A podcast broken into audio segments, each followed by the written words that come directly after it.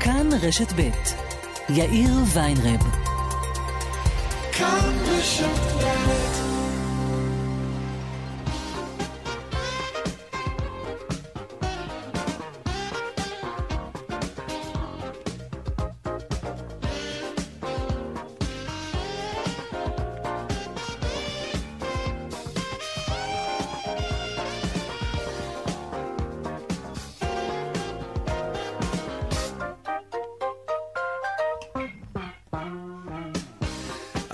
וכמעט חמש דקות, כאן צבע הכסף ברשת ב', יום רביעי. שלום רב לכם. הולכות ונשלמות ההכנות לטקס ההשבעה של הנשיא ה-46, ג'ו ביידן. בגבעת הקפיטול תושבע גם סגניתו, קמאלה האריס. הטקס יהיה תחת אבטחה כבדה מאוד. לא יחזרו שם על התמונות מלפני שבועיים. לא, זה לא יקרה. הנשיא היוצא, דונלד טראמפ, הספיק לגנות את ההסתערות על בניין הקונגרס. זה קרה אמש. הוא קרא לכל האמריקנים להתפלל להצלחת הממשל החדש. מפויס משהו, דונלד טראמפ רגע לפני שהוא מוסר את המפתח לביידן. Mm, לא, הוא לא ימסור את המפתח לביידן בעצמו, הוא טס לפלורידה לביתו, הוא לא יהיה בטקס ההשבעה, אבל אתם יכולים להיות, כאילו להיות, הטקס ישודר בכאן רשת ב', בכאן 11 ובדיגיטל של כאן חדשות, מהשעה 6, שעון ישראל. רגע לפני יציאתו מהבית הלבן אמר טראמפ את הדברים הבאים. What we've done has been amazing by any standard. We rebuilt the United States military. Uh, I'm looking at elements of our economy that are set to be a rocket ship up. It's a rocket ship. עשינו דבר uh, מדהים. Uh, בנינו מחדש את המדינה הגדולה שלנו, את המדינה הגדולה בעולם, את הכלכלה הגדולה בעולם. המגפה, כן, זו שאולי סיימה את תפקידו ההיסטורי כנשיא uh, ארצות הברית, המגפה פגעה בנו כפי שהיא פגעה בעולם כולו. כך אמר טראמפ. לפני זמן קצר. עוד מעט נדבר על התוכניות הכלכליות של ביידן, שמן הסתם יהיו להם השלכות גם על הכלכלה שלנו כמובן. צבע הכסף, העורך רונן פולק בהפקה רונית גור אריה, טכנאי השידור שלנו היום הוא אילן אזולאי. הדואל שלנו כסף כרוכית כאן.org.il, אפשר ליצור קשר גם בדף הפייסבוק המצוין שלנו כאן ב'. אני יאיר ויינרב, מעכשיו עד חמש, אנחנו מיד מתחילים.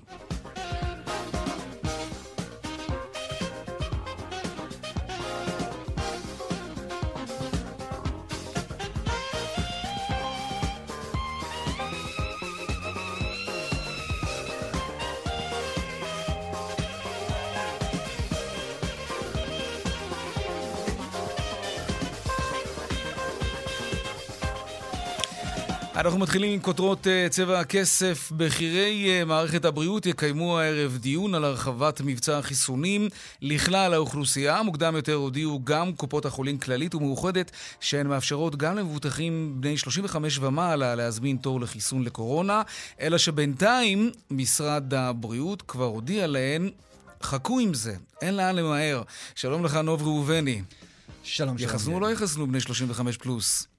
אז בשורה התחתונה כנראה שכן, אה, נגיד ככה, קופות החולים אה, מאוחדת וכללית הודיעו כאמור מוקדם יותר היום, שהן אה, יאפשרו קביעת תורים לבני 35 ומעלה, רק שזה מנוגד כרגע להנחיה של משרד הבריאות לחסן מגיל 40 ומעלה ונשים בהיריון. הייתה בשעות הצהריים שיחה בין מנכ"לי קופות החולים למנכ"ל משרד הבריאות. בשיחה הזו ביקש המנכ"ל חזי לוי ממנהלי כללית ומאוחדת שלא לאפשר את זימון התורים לבני 35 ומעלה ולשמור על התעדופים. Mm-hmm. בפועל כרגע אף אחד אחת מהקופות שכבר פתחה את האפשרות הזו לא הודיעה שתחזור בה אה, מההנחיה. נגיד שבחלק מהקופות אה, מספרים לנו שבעצם מזהים ירידה בביקושים בקבוצות התעדוף שנפתחו לאחרונה, וכדי להימנע מזריקת חיסונים, הם כבר הקדימו לאפשר גם לבני 35 ומעלה לקבוע תור. אומרים לנו שהם מעדיפים לפעול ככה מאשר לזרוק חיסונים לפח. במשרד הבריאות. אה, מעדיפים כמובן לנסות לשלוט בזה אה, אה, בעצמם, אבל כרגע הם לא ממש מצליחים אה, לשלוט בקופות החולים שאנחנו רואים שפועלות לפעמים אה, בצורה די אה, עצמאית. הברית. אמ, למעשה, בסופו של דבר, ההערכה היא שהיום או בימים הקרובים אה, כבר נראה את האפשרות להתחסן נפתחת לכלל האוכלוסייה. זה נוכח האספקה המובטחת של החיסונים mm-hmm. של פייזר, שאמורים בעצם לנחות כאן על בסיס שבועי. דב ראובני, כתבנו לענייני בריאות, תודה רבה לך בבקשה. על העדכון הזה. מיום שבת, כל נוסע שיגיע ארצה יצטרך להביא בדיקת קורונה שלילית לנמל התעופה ממנו הוא ימריא לישראל, בכך אה, באיחור של שנה, צריך להגיד. גם אצלנו צריך בדיקות קורונה כדי להיכנס לארץ. עם הפרטים, כתבנו לענייני תחבורה ותעופה שרון עידן. שלום שרון. כן, שלום יאיר. בעצם החל משבת הקרובה, כל אדם שיגיע לישראל מכל יעד בעולם יצטרך להראות בדיקת קורונה שלילית עוד בחוץ לארץ, כלומר בשער היציאה. אדם שמגיע למשל מלונדון, יצטרך לעשות את הבדיקה באנגליה 72 שעות לפני ההמראה, ובעצם מציג אותה בשדה התעופה, כמו שהוא uh, מציג את הדרכון ואת כרטיס הטיסה, גם בדיקת קורונה שלילית. חייבים להדגיש, אחרי זה, גם כאשר מגיעים לישראל, צריך שוב לבצע בדיקת קורונה בנתב"ג כדי לא להגיע למלונית, וכשבוע עד עשרה ימים לאחר מכן, בדיקה uh, שלישית כדי uh, לצאת מהבידוד. נאמר אה, כך שגם בתקנות אה, עבר קנס של 2,500 שקלים למי שלא יגיע עם אותה בדיקה או יגיד שהוא איבד אותה. אה, בעיקרון חברות התעופה לא אמורות בכלל להרשות העלאה של נוסע כזה למטוס, אבל אם יקרה מצב כזה, קחו בחשבון, יאיר, שיש גם קנס של 2,500 שקל ברור. על העניין. שרון עידן, תודה רבה על העדכון הזה. הקורונה והמשבר בשוק התעסוקה. מתחילת ההגבלות החדשות לפני יותר משלושה שבועות נרשמו יותר מ-141 אלף דורשי עבודה חדשים, בהם יותר מ-37 אלף עובדי הוראה, חינוך והדרכה. מאז הודק הסגר לפני כמעט שבועיים נוספו יותר מ-80 אלף דורשי עבודה. בשירות התעסוקה אומרים כי 81% מדורשי העבודה החדשים הם עובדים שהוצאו לחופשה ללא תשלום. היום הודיעו משרד האוצר והביטוח הלאומי על מתווה מענקים חדש שאמור לעודד מובטלים לשוב לשוק העבודה. מיד נדבר כאן עם מנכ"ל הביטוח הלאומי מאיר שפיגלר. ועוד בצבע הכסף בהמשך, זה שעוזב וזה שנכנס, נשיא חדש לארצות הברית.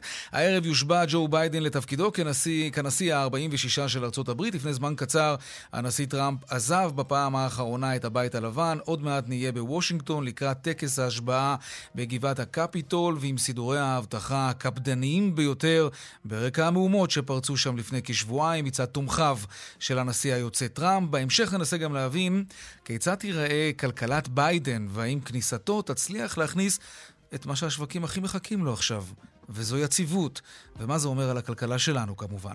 ועוד בהמשך, אחרי העלמותו המסתורית של ג'ק מה, מייסד אה, עליבאבא, הוא נראה לראשונה בפומבי, סוג של פומבי בסרטון. התעלומה סביב היעלמותו הטריפה את העולם כולו במשך כמה חודשים. כעת, כאמור, הוא פרסם סרטון חדש, ואפילו מניית החברה שלו הגיבה בעליות. אנחנו נדבר על כך עוד מעט.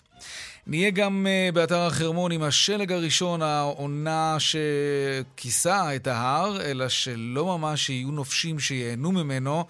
בגלל הסגר, כמובן. נדבר גם על ענף היהלומים שמסכם שנה קשה מאוד.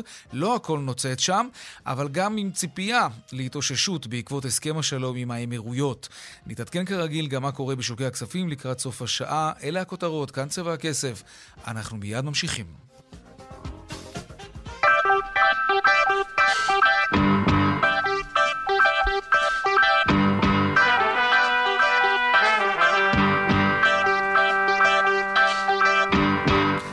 אז אנחנו uh, מתחילים ממה שצפוי להתרחש עוד מעט בוושינגטון, בגבעת הקפיטול כאמור, הולכת ונשלמת ההכנה לטקס, טקס ההשבעה של הנשיא ה-46, מיכל רשף, כתבת חדשות החוץ שלנו, שלום. שלום, יאיר. תחת הבטחה כבדה מאוד, צריך לומר, וגם כן. לא מעט התבטאויות של השעות האחרונות, בין היתר של טראמפ. נכון, אז באמת אה, שמענו ממש לפני... Uh... 20 דקות, פחות או יותר, את הנשיא טראמפ בבסיס אה, אנדרוס, הבסיס שממנו הוא בעצם ממריא לפלורידה, שם הוא יבלה את השעות האחרונות שלו כנשיא, לא עוד הרבה זמן, עוד, uh, לא? עוד שלוש שעות. נכון, נכון. הוא לא הראשון בהיסטוריה לעשות את זה, אבל הוא אכן, uh, אכן בורח ואכן מפר את הפרוטוקול שככה התקבע בעשרות השנים האחרונות. אמ-המ. טראמפ לא, בעצם לא יגיע לטקס ההשבעה, לרוב אנחנו רואים את שני הנשיאים נכנסים יחד, לוחצים ידיים, ככה ממש מעבירים כמעט פיזית את השרביט. אמ-המ. הפעם זה לא יקרה. לא. הוא טס לפלורידה, שם הוא יבלה את השעות האחרונות, ובינתיים בוושינגטון אה, ההכנות פחות או יותר כבר נשלמו. כלומר, חיילי, 25 אה, אלף חיילי המשמר הלאומי כבר פרוסים שם, גם שכבות הגנה נוספות של ה-FBI ושל שוטרי אה, וושינגטון הבירה, כולם נמצאים שם. ראינו מחסומים שהוקמו בימים האחרונים, ראינו גם חנויות באזור שממגנות את חלונות הראווה מחשש למהומות. אין התקהלות שם, לא אמור, לא אמור להיות שם קהל, אנחנו לא נראה את ההמונים מנופפים בשדרות פנסילבניה, כמו שאנחנו רואים mm-hmm. בדרך כלל, או בניישונל מול, כמו שאנחנו רואים אה, בדרך כלל, האזורים האלה חסומים לחלוטין. כן, יש שם איזה מיצב אה, דגלים אה, יפה כזה, שאמור לייצג את כל אה, אזרחי ארצות הברית. השידור כן יועבר בזום. אה, יהיו משהו כמו אלפיים משתתפים, אה, שכן הורשו להיכנס לאזור, עם כמובן מרחק אה, פיזי ביניהם. אה, וכל הסיפור הזה, לפחות החלק, זה, זה בעצם השבעה של פחות או יותר 24 שעות, כן, האירועים כבר החלו אתמול, והם כל הזמן נמשכים, אבל החלק המיוחד יותר, נקרא לזה, המרכזי של הטקס יקרה באזור השעה 6 עד 7. נזכיר, לפי החוקה האמריקנית, בשעה 12 בצהריים נכנס נשיא, נכנס הנשיא הנבחר, לכן עד אז הוא חייב להיות מושבע. אה, ואת כל הטקס הזה אנחנו נראה באזור השעה 6 בערב, יש לנו גם משדר מיוחד בכאן 11, כן, ברור. וכאן ברדיו. ובדיגיטל כמובן. אה, בואו נשמע את הנשיא טראמפ לפני זמן קצר. What we've done has been amazing by any standard. We rebuilt the United States military. Uh, I'm looking at elements of our economy that are set to be a rocket ship up. It's a rocket ship up. We have the greatest country in the world. We have the greatest economy in the world. And as bad as the pandemic was, we were hit so hard, just like the entire world was hit so hard. הכל אצלנו מצוין, רק חסרה השאלה, אם ככה, למה אני לא נשיא? זה, ממש נמצא בין, המשפטים האלה שהוא אומר. למה אתה נכנס. כן. לסוגיות uh, מורכבות. כן, כן, טראמפ באמת בנאום האחרון שלו בתפקיד מדבר על ההצלחה הכלכלית שלו למרות המגפה, הוא דיבר על uh, נתוני התעסוקה שלו ערב פרוץ המגפה, הוא אומר, אנחנו סבלנו, כל העולם סבל, לא הייתה ממש mm-hmm. ברירה, אבל הנתונים שלנו היו טובים, הוא מציין את הדברים שהוא עשה למען הצבא, למען יוצאי הצבא, אה, ככה פורס את, ה, את ההישגים שלו בארבע השנים האחרונות. בסדר. בפעם האחרונה. כן. אה, בפעם האחרונה הוא הרי מתכנן לרוץ עוד ארבע שנים שוב, הוא, הוא יוכל כן, לעשות היה את דיווח, זה? תראה, היום היה דיווח שהוא מתכנן להקים מפלגה חדשה. נכון, כן. אה, מבחינת האם הוא יוכל לעשות את זה, זו שאלה. הסעיפי, מסמך סעיפי ההדחה עדיין לא הוגש לסנאט. כאשר הוא יוגש לסנאט ויהיה שימוע, הסנאט יכול באופן עקרוני לקבוע שטראמפ לא יוכל לכהן יותר בתפקיד ציבורי. Mm-hmm. האם הוא יעשה את זה? לא בטוח. לא ברור. צריך עדיין. שני שלישים מהסנאט ש... שיכריזו על זה. מיכל רשף, כתבת uh, חדשות החוץ שלנו, תודה רבה. תודה, יאיר. להתראות. טוב, עכשיו, אנחנו עדיין נשארים בארצות הברית, uh, היום בערב, ממש עוד מעט, יושבע ג'ו ביידן לנשיא ה-46. ממחר בבוקר הוא צריך להתחיל לעבוד. יש לו הרבה עבודה, אבל ככל הנראה, אה, לצד הקורונה, הכלכלה תעסיק אותו קודם כל ולפני הכל. יחד עם הקורונה.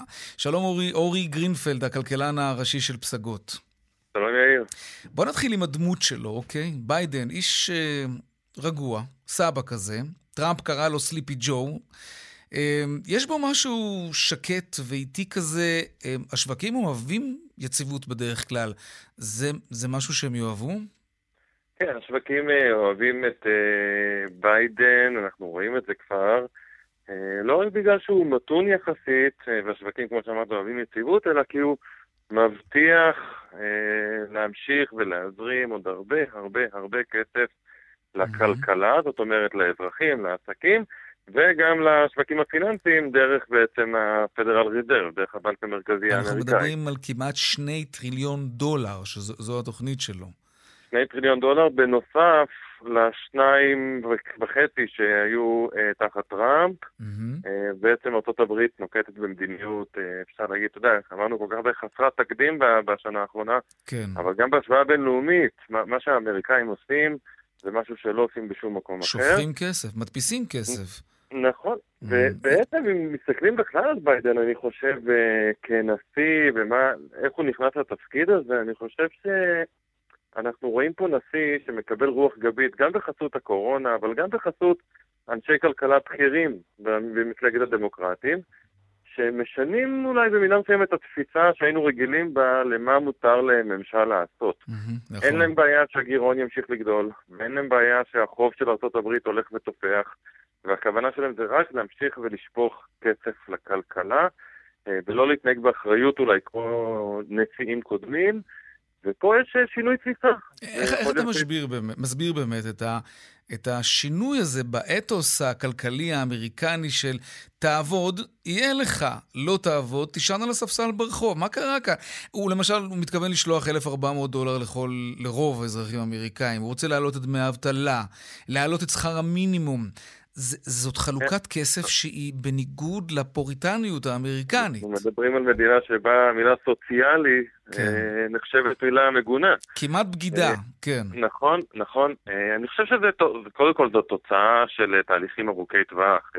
זה לא רק בצד הכלכלי, אבל עם העלייה של המילניאלס והפערים הגדולים שנוצרים בחברה, שהקורונה רק הרחיבה את הפערים האלו, גם בארצות הברית יש היום תפיסה שהממשלה צריכה לעזור, ובעיקר לשכבות החלשות, mm-hmm. והתפיסה הזאת מאוד התחזקה בארבע השנים האחרונות תחת טראמפ, ויצרה אפילו תגובה, שאפשר להגיד תגובה קיצונית, בקרב חברי המפלגה הדמוקרטית, אה, ויש אה, לא מעט שתומכים לעשות עוד יותר, גם יותר ממה שביידן בעצם רוצה mm-hmm. לעשות. וזה השינוי, ויכול להיות שאנחנו נראה תגובות דומות גם בעולם, כי אם האמריקאים מדפיסים דולרים, אז למה שהאירופאים לא ימשיכו וירחיבו גם הם, mm. ולמה שהסינים לא ימשיכו? ויכול להיות שאנחנו נכנסים לעידן... אינפלציוני. זה מה שיהיה. כן. כן, תהיה אינפלציה מטורפת. תגיד, אבל את הגירעון הזה, כן, אה, מישהו יצטרך להחזיר. כלומר, סביר להניח שהתינוקות שנולדים ממש ברגעים אלו, כן, בארצות הברית, הם יגדלו, הם, הם כבר, הם נולדים לחוב, הם, הם יצטרכו להחזיר את הדבר הזה. אתה מכיר את הביטוי שאם אתה חייב לבנק עשרת אלפים שקל אתה בבעיה, אבל אם אתה חייב להם אה, עשרה מיליון שקלים, הם בבעיה. כן, זה, זה, בדיוק, זה בדיוק ככה. החוב של ארה"ב כבר הגיע כבר לרמות, היחס חוב שלהם לתוצר בסוף 2021 צפוי להיות באזור של 140 אחוזי תוצר. זה, זה חוב שאי אפשר להחזיר. אי אפשר, ולא יחזירו, והשאלה היא רק איך בעצם מטפלים בו אם רוצים, או שבאמת אנחנו נראה את האינפלציה עולה. אינפלציה, צריך לזכור, החוב הוא חוב שלא צמוד למדד, בניגוד למה שיש mm-hmm. בישראל. בארצות הברית וברוב העולם החוב הוא נומינלי, ואז אם יש אינפלציה זה שוחק למעשה את החוב.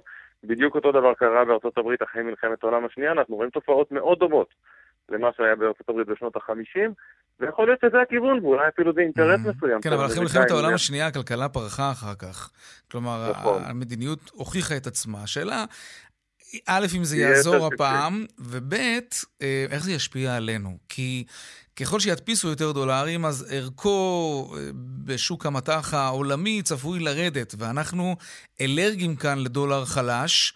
אה, זה עלול לפגוע ממש קשה בכלכלה שלנו.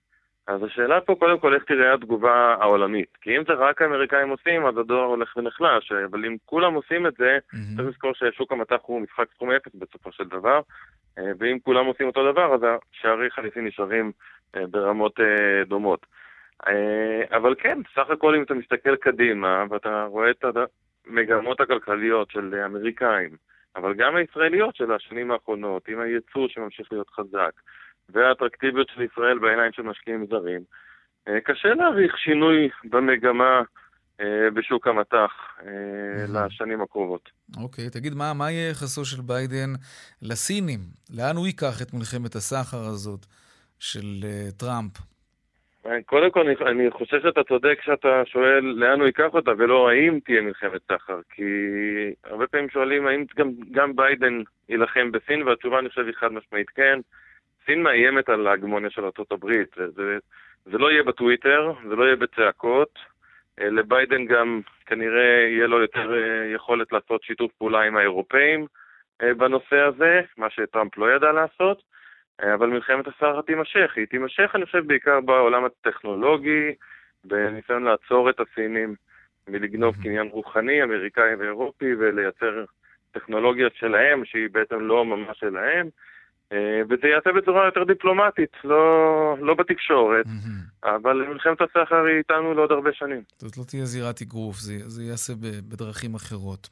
כן. אורי גרינפלד, הכלכלן הראשי של אה, פסגות, תודה רבה לך על השיחה הזאת. רבה.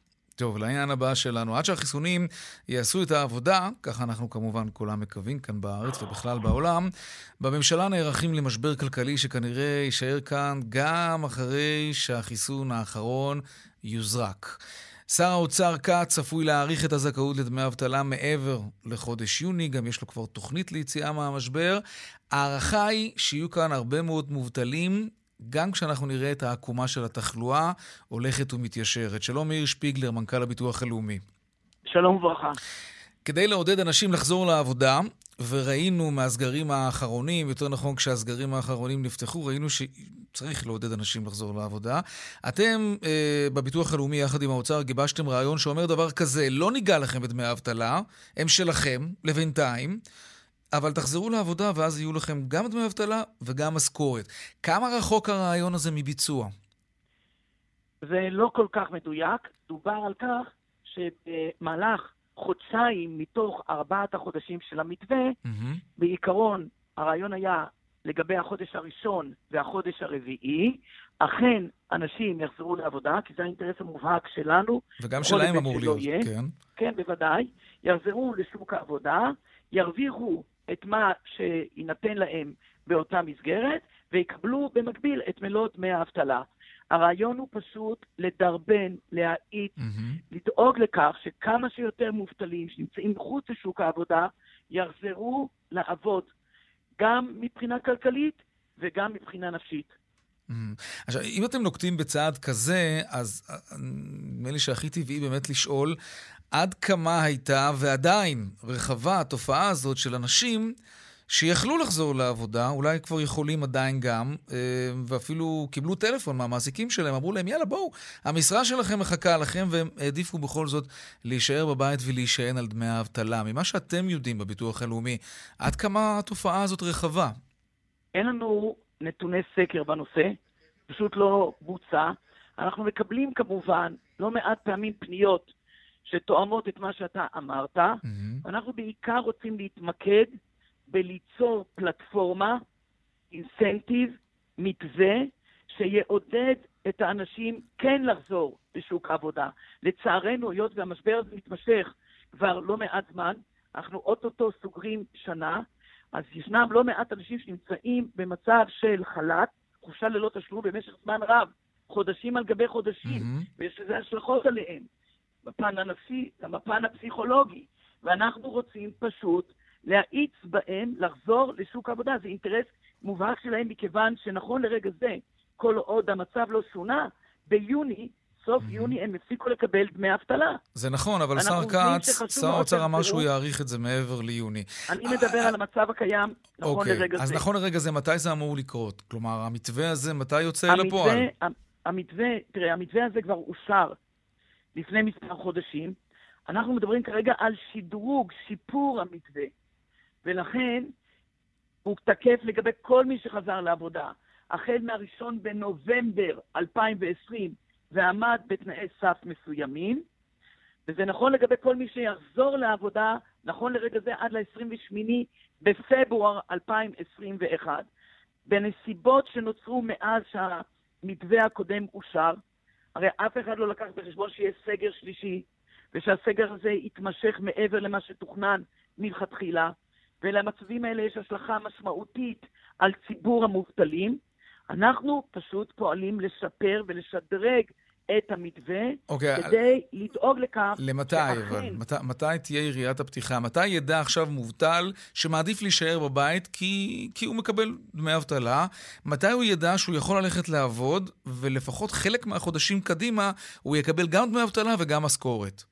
השיפור, השדרוג שעליו אנחנו מדברים כעת, הוא בהחלט יהיה רלוונטי לכל מי שחזר לעבודה בהתאמות המתבקשות החל מהראשון בנובמבר. אגב, גם היום, מי שחזר לעבודה ועומד בתנאי הסף, מהראשון בנובמבר 2020, כן. הוא יקבל את המענק רטרואקטיבי. Mm-hmm. החל מאותו רגע שהוא חזר לעבודה. אנחנו רוצים לשדרג את זה, כי הנסיבות מחייבות אותנו... זה תופס מעכשיו? יאיר, הנסיבות המשתנות מחייבות אותנו לעשות כן. את זה, ואנחנו ערים ורגישים למצב של אותם אנשים שיצאו משוק העבודה, והם עדיין נמצאים במצב של חוסר תעסוקה. אני, אבל אני רק רוצה לחדד את זה. זה תופס מעכשיו, כלומר, עובדים שכבר חזרו לעבודה בנובמבר, יכולים כבר לתבוע גם את דמי האבטלה שהגיעו להם, וגם כמובן את השכר שהם מקבלים לצד העבודה שלהם. זה כבר אושר סופית? המתווה? לא, עדיין לא. ברגע שהמתווה המשודרג,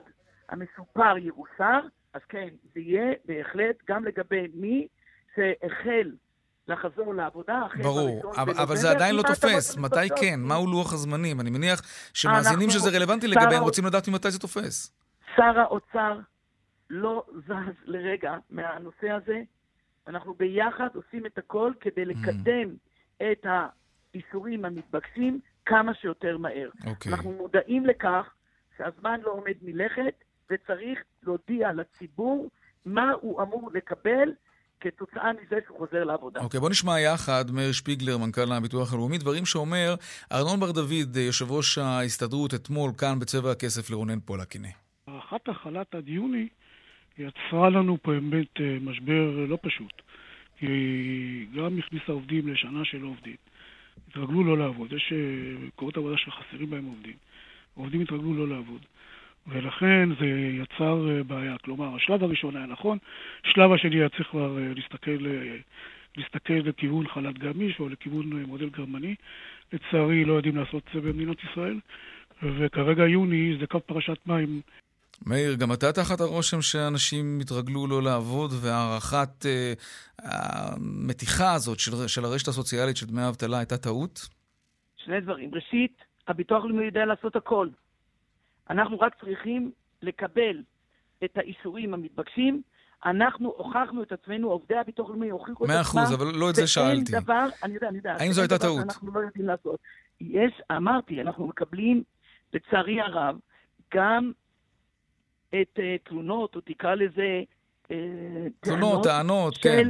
של מעסיקים, שאומרים לנו שאנחנו מתחננים לעובדים שיצאו לחל"ת לחזור לשוק העבודה, ואנחנו לא מצליחים לשכנע אותם.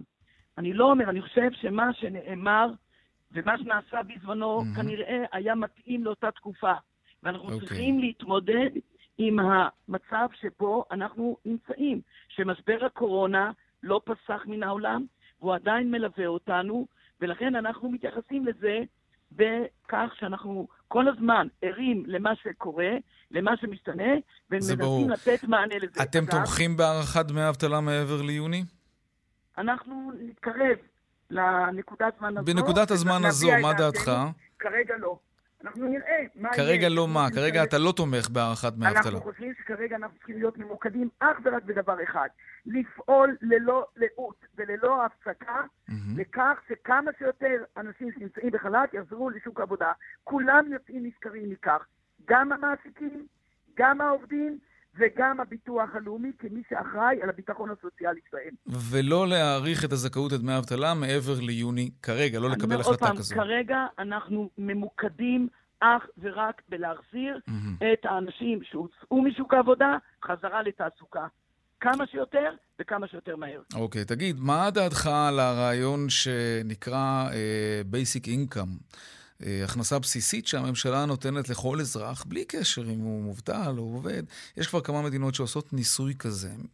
תראה, זה היה חוסך ומחלקת- הרבה מאוד בלאגן אה, במשבר יאיר, נכון, הנוכחי. מחלקת המחקר שלנו גיבשה בזמנו, עוד לפני משבר הקורונה, כן. פורמט שכזה. אני מניח שהנקודות האלה, ברגע שהרוחות קצת יירגעו מהמם. ונצא מהמשבר, בהחלט ניתן את הדעת על זה עם הגורמים הרלוונטיים, ואני מקווה שכמי שאולי יתכוננו בטרם עת לעתיד לבוא, והלוואי שלא יבוא, אנחנו נהיה מוכנים הרבה יותר טוב להתמודד עם השפעות של משברים מן הסוג הזה. רגע, אז רק כדי להבין, מחלקת המחקר שלכם תומכת במתן שכר בסיסי לכל אזרח ישראלי בוגר, בלי קשר לזה שהוא עובד או מובטל? זו אחד מהנוש... זה אחד מהנושאים, סליחה, שאכן התגבשו במסגרת מחלקת המחקר. יש עוד חלופות, ואנחנו כמובן נבחן את כולם על מנת לקבל את ההחלטה הטובה ביותר בכל מה שנוגע להתארגנות לעתיד לבוא. מהמם. הביטוח הלאומי סך הכל אחראי. אני מתרגש, שאת-. אני מתרשם שאתם בעד הדבר הזה. אתה קצת הולך ככה לא, מסביב, לא- אבל בוא- בוא נהיה אני- אני ברורים. אומר, תראה, אנחנו נלמד, אנחנו נסיק מסקנות ונסיק לקחים מההתמודדות של הביטוח הלאומי במהלך המשבר הזה, נטכס עצה ונניח בפני הגורמים המחליטים את המתווה הטוב ביותר גם לעתיד לבוא. מאיר שפיגלר, מנכ"ל הביטוח הלאומי, תודה רבה לך. אני רק רוצה, אם כן. ברשותך, לומר לך דבר אחד, שבמבט לאחור, הביטוח הלאומי במה שהוא נתן לכל התושבים במהלך משבר הקורונה, המיצוי היה כמעט מוחלט והוא היה מאוד מאוד משמעותי על מנת לאפשר לאנשים להמשיך ולהתקיים ולתפקד כלכלית גם במשבר ללא ספק. המסוים והארוך הזה. מאיר שפיגלר, מנכ"ל הביטוח הלאומי, תודה רבה לך. תודה רבה לך. טוב, עכשיו דיווחי תנועה.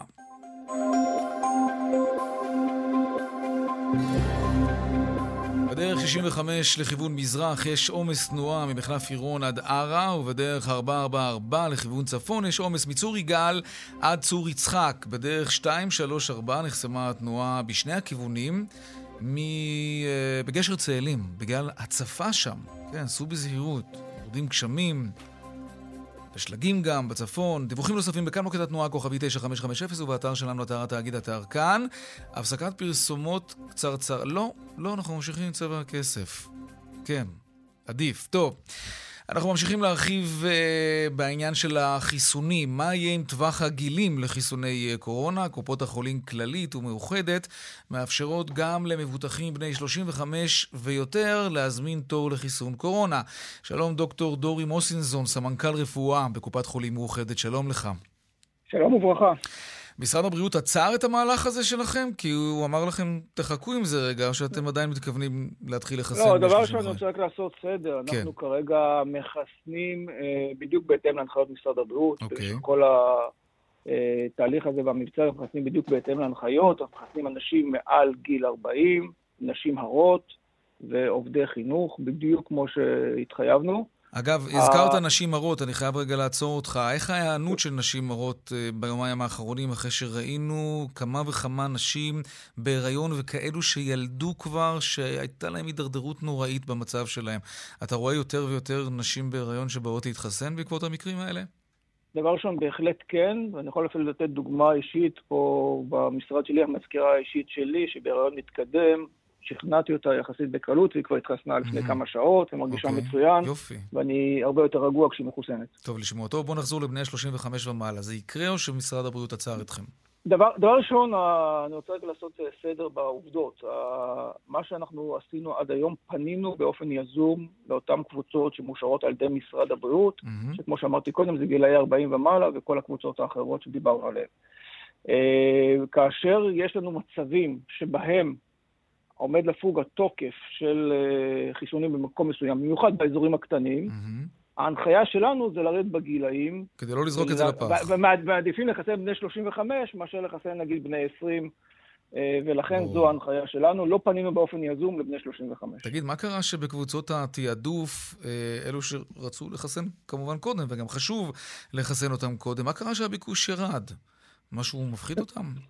לא, דבר ראשון אני רוצה להגיד שאני חושב שקבוצות התעדוף הם בני 60 ומעלה, אחוזים מאוד גבוהים. מה זה אחוזים אה, גבוהים? התחסנו. ולכן הגענו, אני יכול להגיד לפחות בלב שקט, שלכל אחד מהמבוגרים אצלנו במאוחדת, הגענו באופן אישי, בין על ידי אס.אם.אס, הודעה קולית וטלפון, אה, לזמן אותו, ולכן הגענו באמת לאחוזים מאוד גבוהים, יחסית, אני חושב, גם לעולם.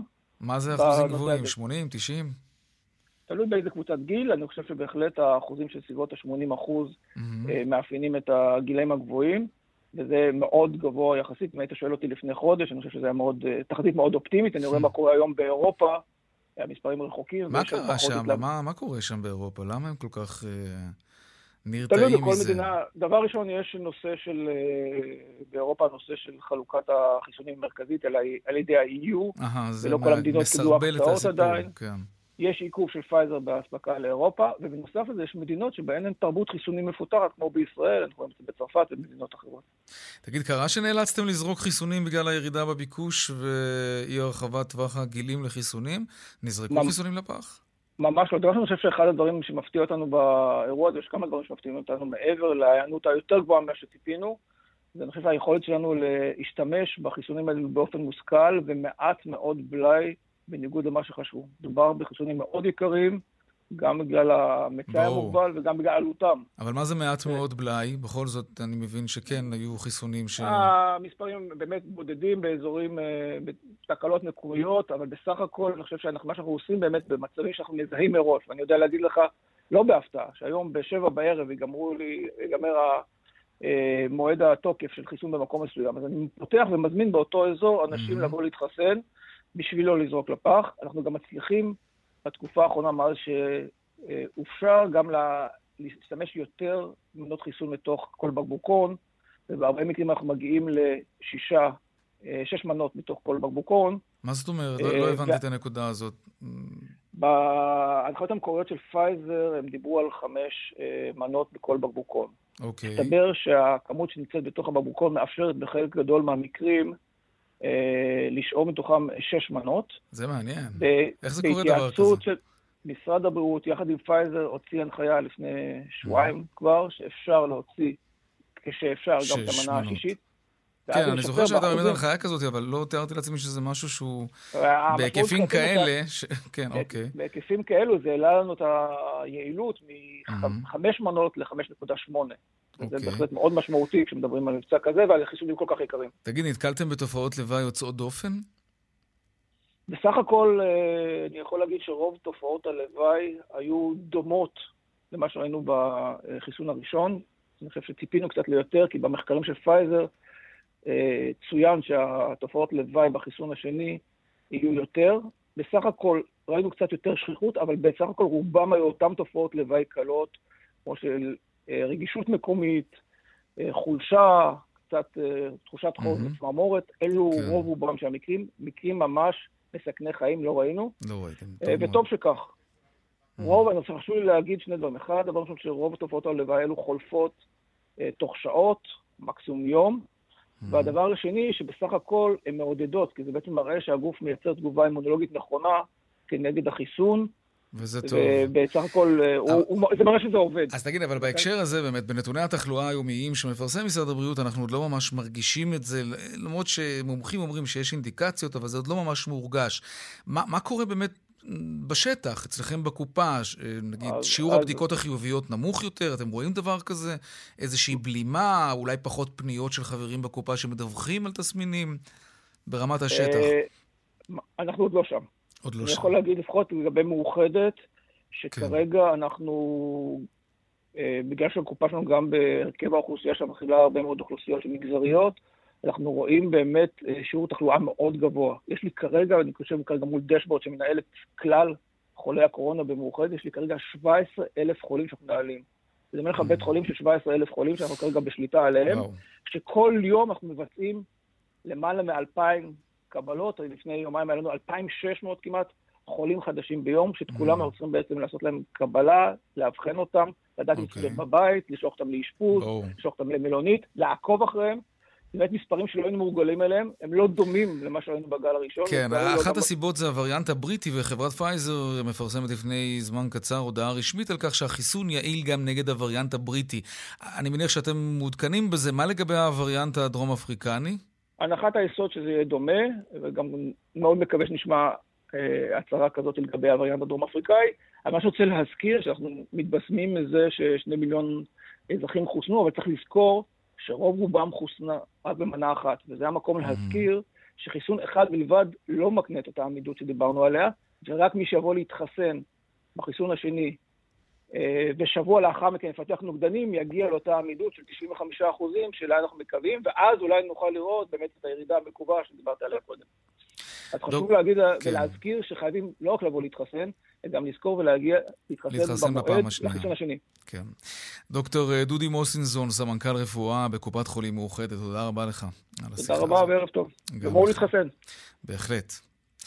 לעניין הבא שלנו, הביקוש ליהלומים ירד בגלל משבר קורונה, זה ברור, יהלומים זה ככל הנראה דבר נפלא, אבל אה, יכול לחכות אה, גם אצל המשוגעים לדבר. שלום רן זיני, מנכ"ל הבורסה הישראלית ליהלומים, שלום לך. ערב טוב יאיר, לך ולכל המאזינים. תודה רבה. איך נראתה הבורסה ליהלומים ברמת גן בשנה האחרונה? או-אה, השנה האחרונה הייתה שנה מאתגרת, כמו שאנחנו אומרים. אנחנו חווינו את אה, משבר הקורונה, כולם מדברים על אה, הסגר הישראלי מאמצע מרץ, אבל אני חייב לומר לך שאנחנו כבר מאמצע ינואר הרגשנו את העצירה וההקפאה מכל אה, המזרח, מהונג קונג, סין והמדינות אה, באזור, שבעצם אה, שם כבר נכנסו לסגר, עצרו את הטיסות, קיבלנו הוראות ממשרד החוץ, ממי שצריך, קניינים ומשלחות משם לא יוכלו להגיע. בכמה צנח מספר העסקאות וההיקף שלהן כמובן? ירד ב- מאמצע מרץ עד אמצע מאי, שזה בעצם כל הזמן של כל הטווח של הסגר הראשון, שהיה דרמטי ובאמת היה הקשה מכולם, ירד בלמעלה מ-85% בייצוא היהלומים המלוטשים. רגע, אבל מאז מאי? זה. מאז מאי מה קורה? מאז מאי אנחנו מרגישים עלייה, עלייה הדרגתית אמנם, אבל גם כמובן הסגר השני בחגים, הסגר גם עכשיו משפיע על המספרים. אנחנו יוצאים מנקודת הנחה שככל שיעבור הזמן, אנחנו נרגיש עוד ועוד שינויים ונלמד, אבל גם להתמודד mm-hmm. עם כל השגרת קורונה, עם השגרה הזו בחיי היום-יום. אנחנו לומדים לעבוד מרחוק, לומדים לעבוד ברור. מול הבנקים מרחוק, מול חברות המימון. וגם לומדים. לעבוד מול האמירויות, אני מניח. יושב ראש הבורסה ליהלומים של דובאי אמר לפני כמה חודשים שהוא מתכוון לפתוח משרדים ברמת גן, זה כבר קרה? בוודאי, זה כבר קרה, קרה לפני כחודש וחצי, וגם אנחנו, הבורסה הישראלית, פתחנו כן. משרד בדובאי, בהחלט ההסכמים, הסכמי אברהם פותחים פה הזדמנות לשווקים חדשים, גם ההסכם מול דובאי, גם ההסכם מול בחריין, אני מניח שגם ממרוקו אנחנו נשמע, מבחינתנו mm-hmm. אלו בשורות מצוינות. בדובאי בכלל יש שינויים מאוד מהותיים בכל מה שקשור ליהלומי הגלם, שעד עכשיו עצרו בעיקר בבלגיה. דובאי משתלט על, על 80% מהפעילות כן.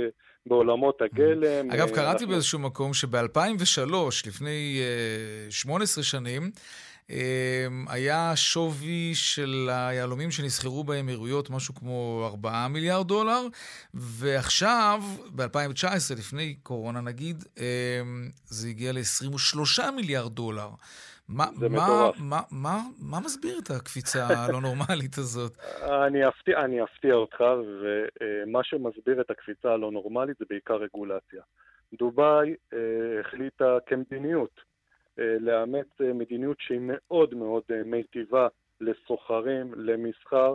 יש שם אזורי סחר חופשי עם תמריצים מטורפים לחברות. אני בהחלט רואה בקשר מול דובאי כהזדמנות, אבל למשק הישראלי אני יכול להגיד לך שזה יכול להיות גם איום.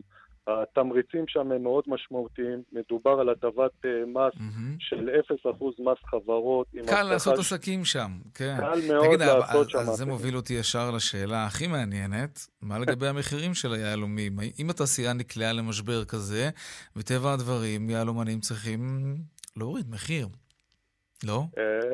זה הטבע שלך. לא, מטבע... של כולם. של כולם כנראה. לא, בחיים לא היה לי יהלום אגב, וגם לא יהיה לי. אבל אתה יודע, אני, אני מכיר בעובדה שיש אנשים שאוהבים יהלומים. אני מניח שזה מבחינתם הייתה שעת כושר לקנות משהו בזול. אז אני חייב לומר לך שהכל מתחיל ונגמר במפיקות הגלם ברוסיה ובאפריקה. ברגע שגם הן עצרו את אספקת יהלומים מהגלם mm-hmm. לכל העולם בתחילת משבר הקורונה, ממרץ עד יוני, בעולם נוצרו ביקושים מאוד משמעותיים, mm. וזה מה שמביא היום לקפיצה הכל כך גדולה. אם ראית את הנתונים של משרד הכלכלה, בדצמבר קפצנו ב-245% עלייה בייצוא המלוטשים ממדינת שמה, זה נורא. זה, אני אגיד לך, הדירות, המחירים לא יורדים. היהלומים, המחירים לא יורדים. מה קורה פה, תגיד? תקשיב, מבחינתנו השוק הוא שוק תחרותי ושוק חופשי. ואנחנו כן. מברכים על כל מי שרוכש וקונה יהלומים אמיתיים, טבעיים, אה, והכל במטרה להביע אהבה ורגש לסביבתו. תגיד, אז אם כבר, כן. מה, מה עם אמנת קימברלי? שנגיד, למי שלא מכיר, אה, אותה אמנה שאמורה וגם צריכה, מחויבת, אתה יודע מה, למנוע כן. סחר ביהלומי דמים, יהלמים שקוראים אותם באזורי סכסוך ורציחות. מה קורה עם האמנה הזאת, תגיד? עד כמה היא משפיעה? אני חייב לומר לך שהאמנה הזו, א', מזל שחתמו על האמנה הזו לפני כ-15 או 20 שנה. מי שקונה אנחנו... היום יהלום בישראל יכול לדעת בוודאות שהוא לא עונד יהלום שמישהו מת בשבילו? בחד או משמעי. נוצל? ח, ח, ח, חד משמעי, אני אומר לך הנושא של יהלומי קימברלי הוא נושא שהוא חשוב מאוד, והרגולה, כולם הולכים על, ה, על האמנה של קימברלי, אני חייב לומר לך שבשנים האחרונות יש אמנות הרבה יותר מחמירות, mm-hmm. יש רגולציה של רשות שוק, הרשות לאיסור הלבנת הון ואיסור כספי טרור, שהיא מאוד מחמירה, יודעים לאן כל שקל עובר, ואני חייב לומר לך שגם ביחסי המסחר מול דובאי, בהתחלה, בחודשיים הראשונים, חווינו קשיים מאוד קשים במעבר כספים בין הבנקים, כיוון שבנק ישראל והרשויות השונות mm-hmm. קבעו רגולציות שבעצם לא אפשרו אה, יופי. העברת כספים אה, שלא יודעים מה מקורם, ואנחנו מברכים, מברכים על כך. אה, ושמחים על כך. לפעמים רגולציה, בדרך כלל רגולציה זה דבר רע, אבל במקרה הזה זה דווקא דבר טוב. ערן זיני, אני מסכים איתך. מנכ"ל הבורסה הישראלית ליהלומים, שיהיה בהצלחה. תודה, תודה רבה, יאיר, לך ולמאזינים. תודה, להתראות. דיווחי תנועה עכשיו. כן, בשל מזג האוויר נחסמו לתנועה בשני הכיוונים הדרכים האלה, דרך 90 מעין גדי עד מלונות ים המלח ודרך 234 בגשר צאלים.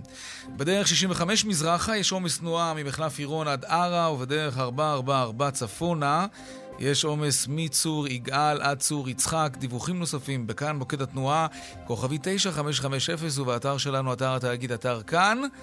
ואין פרסומות, אנחנו ממשיכים. טוב, אה, עלילות ג'ק מה ועליבאבא. כן. יואב זהבי, כתב חדשות החוץ שלנו, שלום. הוא חזר. חזר, אבל לא ממש בגדול כרגע. וואו, אני חושב שבקטן, יאיר. כן, uh, קטן. תראה, אז חזר. ג'ק מה, באמת לאחר היעלמות של יותר משלושה חודשים, uh, לפתע הוא מופיע לפנות בוקר בסרטון חדש שמשחרר את התקשורת הממלכתית בסין. אה, הוא נראה באיזשהו אירוע פילנטרופי מקוון עם הורים מאיזשהו אזור כפרי במדינה. אה, והוא מדבר על זה שאנחנו נתראה בקרוב, אחרי שמגפת הקורונה תחלוף. בוא נשמע קטע. 每年的腊八节是我们约定的日子。过去五年，每年的这一天，我们都在三亚举办颁奖仪式。 טוב, זה במנדרינית, אבל האם הוא כן. נשמע לך מוזר בקולו? כאילו משהו קרה? קשה לי להתרשם. לי הוא נשמע בסדר. הוא נשמע בסדר גמור. כן, אז בוא... רק נגיד, כמה זמן הוא היה נהדר? תזכיר לנו. יותר משלושה חודשים. שלושה חודשים. בוא באמת כן. נספר קצת על הרקע. כרגע זה מה שאנחנו יודעים מג'קמה. הוא לפתע חזר בסרטון הזה שמשחרר את תקשורת הסינית. הסיני וזה... לפי תקדימים, אה, היו הנחות שהמשטר הסיני אכן אה, לקח אותו לאנשהו, לא ברור לאן. על מה היה הסכסוך ביניהם? תזכיר לנו. ונזכיר באמת שהסכסוך הזה החל באמת לפני קצת יותר משלושה חודשים. המשטר הסיני פתח בחקירה נגד חברת עליבאבא, שאותה כן. הוא הקים ומנהל, אה, חברת הסחר המקוון, בחשד להתנהגות, אה, להתנהלות מונופוליסטית, עבירה על mm-hmm. חוקי המונופול, איסור המונופול למעשה. בסין. כן. בסין. כן. ואז ג'ק מה התייצב באיזשהו כנס וביקר בחריפות. ובצורה יוצאת לא דופן, עושים. צריך להגיד. את זה לא עושים. בסין. כן, את המפלגה הקומוניסטית של סין, ועל uh, הנהלים שם, על הרגולציה הפיננסית בסין, הוא טען שזה פשוט עוצר את החדשנות, זה מונע מיזמים סינים uh, uh, לייצר דברים חדשים, ובעצם את כל עולם הטק והחדשנות בסין. זו הפעם האחרונה שראינו אותו, זה היה ממש לפני שלושה חודשים. אז העולם באמת היה כמרקחה, לאן ג'ק מה נעלם, ונסביר, זה לא סתם איזה מישהו, זה היזם הכי מפורסם בסין, אולי הפנים של עולם הטק הסיני למערב, אדם שדובר אנגלית שוטף, בצורה שוטפת, אה, משתתף בכנסים בכל העולם, אפילו היה בישראל לפני כשנתיים, נכון, אם אני לא כן. טועה. אה, באמת אדם שיש לו גם כן איזושהי משמעות בינלאומית, עכשיו הוא חוזר, נמשיך לעדכן, כי נראה לאן זה הולך. בינתיים זה בצניעות ככה, בוא נגיד. יואב זהבי, כתב חדשות החוץ שלנו, תודה רבה. תודה. על העדכון הזה. שמחים שהוא שב, רוצים אותו בגדול יותר, כן, תודה. טוב, עכשיו אה, אנחנו מצפינים לחרמון. סוף סוף הוא נצבע בלבן, עם כמויות שלג מרשימות שירדו באתר ביממה האחרונה. שלום מיקי ענבר, דוברת אתר החרמון. ערב טוב, יאיר. את שם, כן? אה, אני כבר לא שם, אבל אני ביליתי את כל היום שם. ספרי לנו על התמונות האחרונות משם. אה, תראו, מהבוקר, בעצם זה כבר כמה ימים, אבל בעיקר מהבוקר, אה, כן. ירד הרבה מאוד שלג.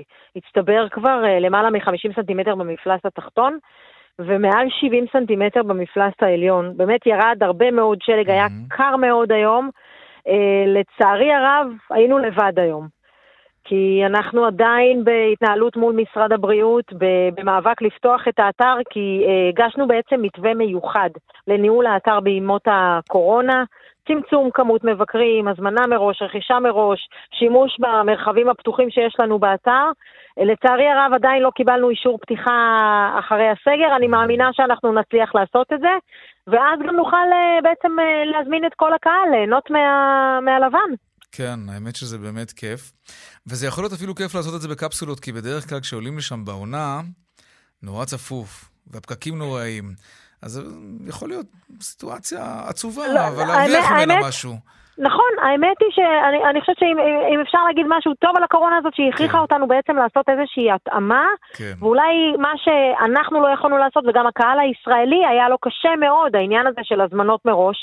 ולכן זה נותן את המענה, כי גם אם מראש כמות המבקרים שאמורה להגיע אלינו היא מוגבלת, אבל כל מי שמגיע אלינו הוא- אך ורק בהזמנה מראש וברכישה מראש, אז המבקרים יודעים שמקומם אה, מובטח, וזה מונע בעצם את כל עוגמת, ה... עוגמת הנפש. זה יעשה איזשהו סדר. אני באמת מקווה שאנחנו נצליח להגיע להסכם עם משרד הבריאות, כי החורף עוד לא נגמר, הוא רק התחיל. נכון. הספקתם בכלל לחנוך את הרכבל החדש? כן, הרכבל נחנך בשנה שעברה, הוא היה הצלחה מאוד גדולה. גם מהבחינה הזאת, הוא בעצם אה, מקל עלינו, מכיוון שכניסה אליו לכל קרונית יכולים להיכנס שמונה אנשים, אז אה, בהתאמה לקורונה, אנחנו נכניס או משפחה גרעינית בלבד, או רק ארבעה אנשים לכל קרונית, ובכל מקרה, מיד אחרי שהמבקרים יורדים מהקרונית, היא עוברת חיטוי על ידי העובדים שלנו, ככה שגם זה אה, מותאם. וכמובן, העלייה אנחנו- לרכבל היא, היא עצמאית. כן, אנחנו כמובן אה, נשוב אליכם בשבוע הבא, כי, כי זה מעניין באמת לראות, א', אם הצלחתם לשכנע את משרד הבריאות, וגם בכלל תמונת מצב על מה שקורה שם בשלג, ונדבר גם איך שורדים כלכלית בתקופה כזאת, כי אתם באמת מוגבלים בחלון זמנים מאוד מצומצם בכל שנה. נכון מאוד. אבל תם זמננו נכון. לצערי. מיקי ענבר, דוברת אה, אתר החרמון, תודה רבה לך על השיחה הזאת. תודה, ערב טוב. להתראות גם לך. להתראות. עכשיו לדיווח משוקי הכספים. 102